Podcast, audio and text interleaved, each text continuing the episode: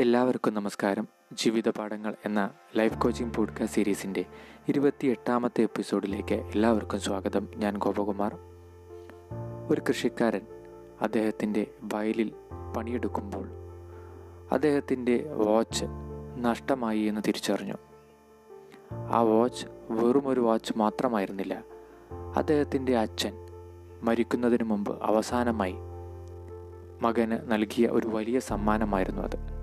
അതുകൊണ്ട് തന്നെ ആ കൃഷിക്കാരൻ ഒരു നിധി പോലെ തന്നെ കാത്തു സൂക്ഷിക്കുന്ന ഒരു വസ്തുവായിരുന്നു ആ വാച്ച്. ഇത് നഷ്ടമായത് അദ്ദേഹത്തെ ഏറെ നിരാശനാക്കി. പല സ്ഥലങ്ങളിലും ആ വയലിൽ അദ്ദേഹം തിരഞ്ഞുവെങ്കിലും വാച്ച് കണ്ടെത്താൻ സാധിച്ചില്ല. അങ്ങനെ നിരാശരായിരിക്കുമ്പോഴാണ് കുറച്ച് കുട്ടികൾ വയലിൽ കളിക്കുന്നത് അദ്ദേഹം കണ്ടത്. അദ്ദേഹം ആ കുട്ടികളെ അടുത്ത് വിളിച്ച് പറഞ്ഞു നിങ്ങൾ എന്റെ നഷ്ടമായ ഒരു വാച്ച് ഇവിടെ നിന്ന് കണ്ടെടുത്തു തരുകയാണെങ്കിൽ നിങ്ങൾക്ക് വിലപിടിപ്പുള്ള പല സമ്മാനങ്ങളും ഞാൻ തരാം. ഇത് കേട്ടപ്പോൾ കുട്ടികൾ വളരെ ആവേശഭരിതരായി. ആ പോയ വാച്ച് തിരയാനായി ഓരോ കുട്ടികളും പല ദിക്കുകളിലേക്കായി യാത്ര തിരിച്ചു. വയലിന്റെ ഓരോ മുക്കിലും മൂലയിലും അവർ തിരഞ്ഞു തുടങ്ങി. നേരം ഇരുട്ടായി തുടങ്ങി.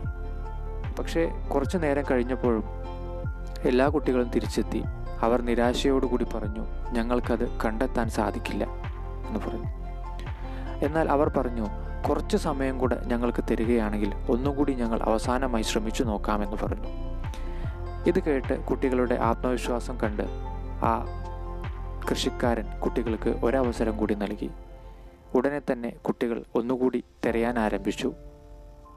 എന്നാൽ അഞ്ച് മിനിറ്റിനുള്ളിൽ തന്നെ ആ കൂട്ടത്തിലെ ഒരു കുട്ടി വളരെ സന്തോഷത്തോടു കൂടി കൃഷിക്കാരന്റെ അടുത്തെത്തി പറഞ്ഞു എനിക്ക് വാച്ച് കിട്ടിയിരിക്കുന്നു. ആ കൃഷിക്കാരനെ വളരെ ആശ്ചര്യഭരിതനാക്കി ആ കുട്ടി ആ വാച്ച് കയ്യിൽ നിന്നെടുത്ത് കൊടുത്തു.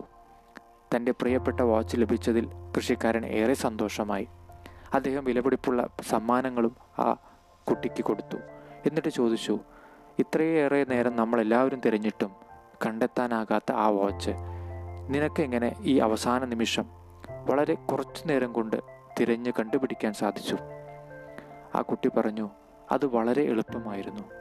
ആദ്യം തിരഞ്ഞ് അത് കിട്ടിയില്ല എന്ന് കണ്ടപ്പോൾ ഞാൻ വളരെ ഏകനായി പോയി ഒരു മരത്തെ ചൂണ്ടിക്കാണിച്ചു പറഞ്ഞു. ഈ മരത്തിന്റെ ചുവട്ടിലിരുന്നു. ഞാൻ കണ്ണുമടച്ച് ഏകനായിരുന്നു. ചുറ്റുമുള്ള ശബ്ദങ്ങളെല്ലാം എനിക്ക് കേൾക്കാമായിരുന്നു.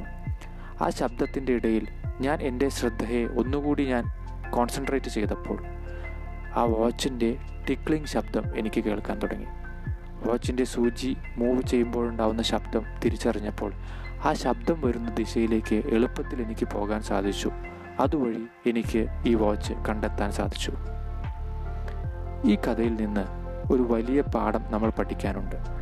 നമ്മുടെ ജീവിതത്തിൽ നമ്മൾ വളരെ പ്രശ്നങ്ങളിൽ പെട്ട് കഷ്ടപ്പെടുന്ന സമയങ്ങളിലെല്ലാം നമ്മളെ നയിക്കുന്നത് നിഷേധാത്മകമായ ചിന്തകളോ നമ്മുടെ വിഷമങ്ങളോ നമ്മുടെ ഇമോഷൻസോ അല്ലെങ്കിൽ നമ്മുടെ ഫ്രസ്ട്രേഷൻസോ ഒക്കെ ആയിരിക്കും. ഈ ആകാംക്ഷകളുടെയും ഫ്രസ്ട്രേഷൻസിന്റെയും ഒക്കെ ഇടയിൽ നമ്മൾ നമ്മുടെ ഉള്ളിലുള്ള പ്രശ്നങ്ങൾക്കുള്ള യഥാർത്ഥ ഉത്തരം നമുക്ക് കണ്ടെത്താൻ സാധിച്ചെന്ന് വരില്ല.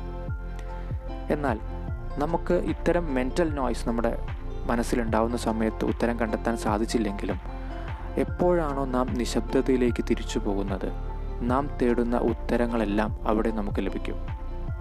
സൈലന്റ് സിറ്റിംഗ് നിത്യേന നമ്മുടെ ജീവിതത്തിൽ പ്രാവർത്തികമാക്കാൻ പറ്റിയ ഒരു വലിയ കാര്യമാണ്.